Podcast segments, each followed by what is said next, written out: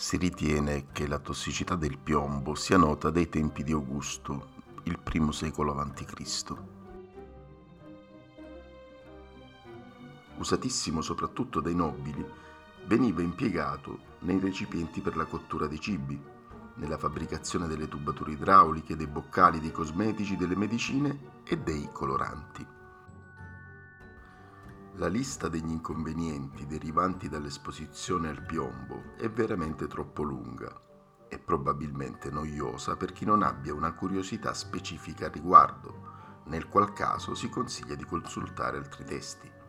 Limitatamente agli scopi espositivi contingenti, interessa sapere che nella lista degli inconvenienti che possono derivare dall'esposizione al piombo, due di essi occupano un posto molto importante, sterilità e morte.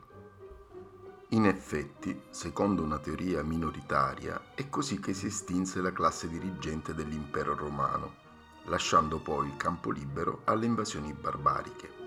Seppure si tratti di un'ipotesi balzana, fissa al muro un ampio e approssimativo momento storico dopo il quale la pericolosità del piombo non può considerarsi una scoperta scientifica meritoria.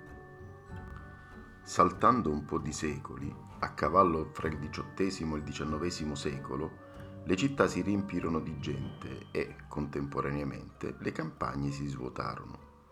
Con la rivoluzione industriale, milioni di esseri umani traslocarono in città come Londra o Parigi alla ricerca di guadagni stabili e fortune varie ed eventuali.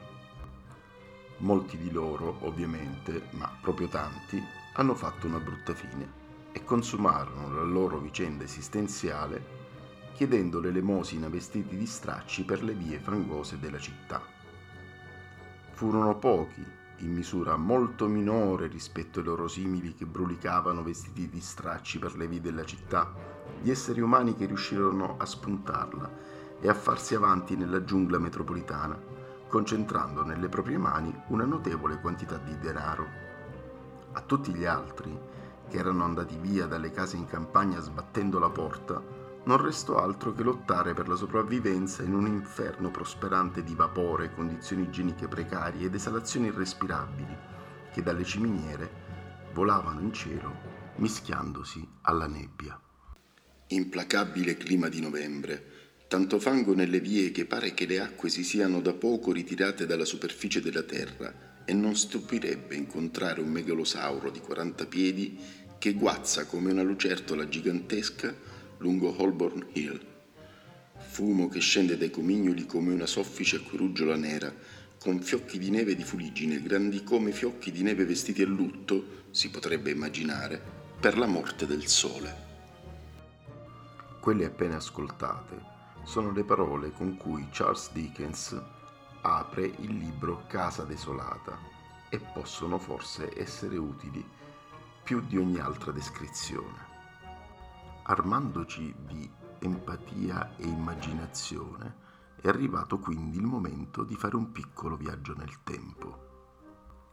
Addentriamoci per un momento in un viottolo della Londra vittoriana, fumosa e brumosa, immortalata da Dickens. Stando bene attenti a non scivolare sull'acciottolato nero scivoloso, lucido di pioggia, protetti da un ombrello che ci ripara poco e male dalla pioggia battente, ci guardiamo intorno alla disperata ricerca di un riparo, circondati da una folla frenetica di persone che probabilmente hanno le nostre stesse intenzioni. Il freddo sembra penetrare nel tessuto della trama fitta dei nostri vestiti. Alzandoci sulle punte dei piedi per guardare oltre la folla, scorgiamo la luce di una bottega aperta che dà sulla strada. Non è molto invitante, a dir la verità. Sembra piccola e mal illuminata, anche perché, a causa delle condizioni del tempo, le lampade a gas sono state accese due ore prima del solito e la lampada a gas che balugina dall'ingresso della bottega sembra che lo sappia perché ha l'aria indifferente e svogliata. Vista la confusione e la pioggia, decidiamo comunque di entrare. Non è il caso di fare troppi complimenti, se non vogliamo ritrovarci zuppi di pioggia nel mezzo di una folla di pedoni, quasi tutti affetti da irascibilità, che si urtano a vicenda con gli ombrelli e perdono l'equilibrio agli angoli delle strade, dove, fin dall'alba, ammesso che ci sia stata un'alba oggi, sono già scivolati migliaia di altri pedoni. La bottega è lunga e stretta, illuminata a stento dalla lampada a gas svogliata. C'è un odore acre che proviene dal fondo della bottega, chiuso da una porta. Non siamo degli energumeni, eppure con le spalle quasi sfioriamo a destra e a sinistra delle mensole su cui sono esposti cappelli di varie fogge e colori. Alcuni sono veramente meravigliosi, in particolare veniamo colpiti dal verde acceso di alcuni dei cappelli in esposizione.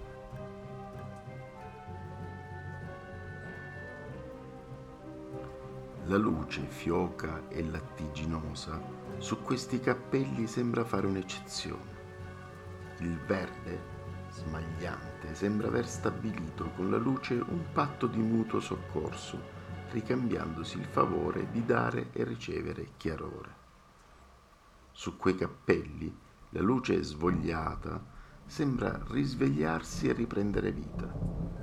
Il loro colore è così bello e intenso che cattura la nostra attenzione, cancellando tutto il resto. Ne prendiamo uno fra le mani e restiamo incantati, quasi ipnotizzati, tanto da non accorgerci che dalla porta sul retro è spuntato qualcuno.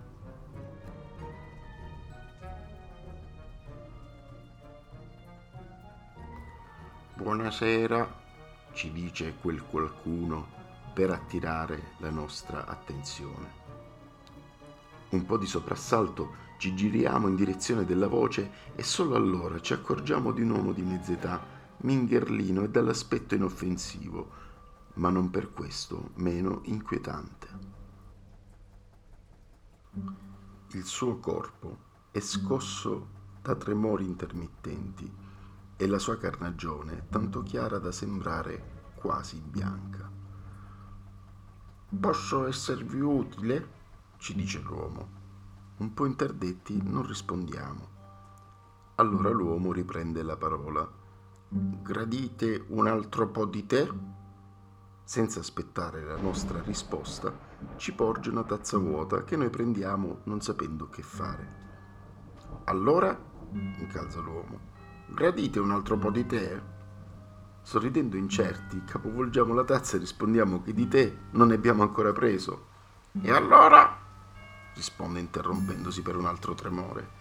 Sicuramente non ne potete prendere di meno, ma è molto semplice prenderne più di nulla. Noi a quel punto decidiamo di sparire, puff, e ritorniamo al presente senza tanti complimenti. saccheggiando in modo abominevole Charles Dickens e Lewis Carroll, in questo piccolo viaggio nella Londra vittoriana abbiamo fatto la conoscenza del cappellaio matto, noto personaggio di Alice nel Paese delle Meraviglie.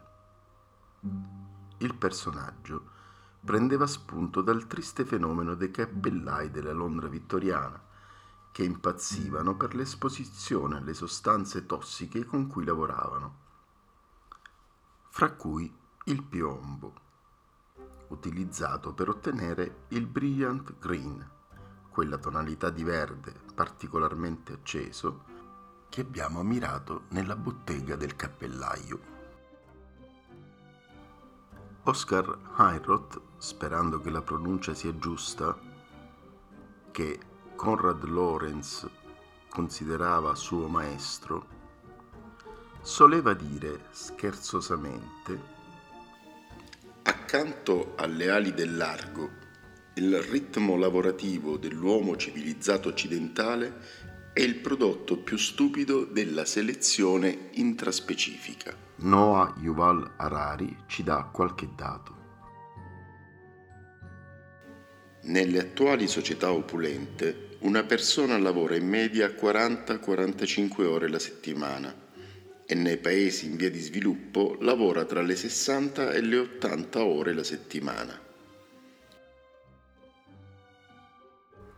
Cosa c'entra tutto questo con largo?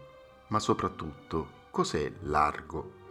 Non si tratta questa volta di un elemento chimico, sebbene ne esista uno che si chiama esattamente così. L'argo di cui parla Oscar Heinroth è un uccello, Argusianus argus, della famiglia dei fasianidi, unica specie del genere Argusianus. Per una sorta di risonanza cosmica, o per pura coincidenza, la vicenda del largo sotto questo aspetto è simile a quella dell'Homo sapiens, unica specie del genere Homo. La particolarità di questo uccello è che ha sviluppato una sorta di evoluzione per così dire estinzionistica. La femmina reagisce sessualmente alle macchie simili agli occhi del pavone che adornano le ali del maschio, diventate nel corso del tempo così grandi da impedirgli quasi di volare tanto che il numero di discendenti che un maschio genera è direttamente proporzionale alla grandezza delle ali, conservando così la predisposizione genetica a sviluppare ali enormi. Questo però va contro l'interesse della specie, rendendo la progenie sempre più inadatta al volo e quindi sempre più incapace di sfuggire ai predatori. le splendide macchie alari del largo, così come il brilliant green, se da un lato adempiono egregiamente alla loro funzione, ossia quelle di permettere agli esemplari della specie di appartenenza di pavoneggiarsi, dall'altro sembrano avere degli effetti collaterali sotto certi aspetti analoghi e inquietanti, tanto che sembra non esserci, da questo punto di vista, molta differenza tra le scelte evoluzionistiche di uno stupido uccello e quelle di un uomo, per sua stessa definizione, intelligente.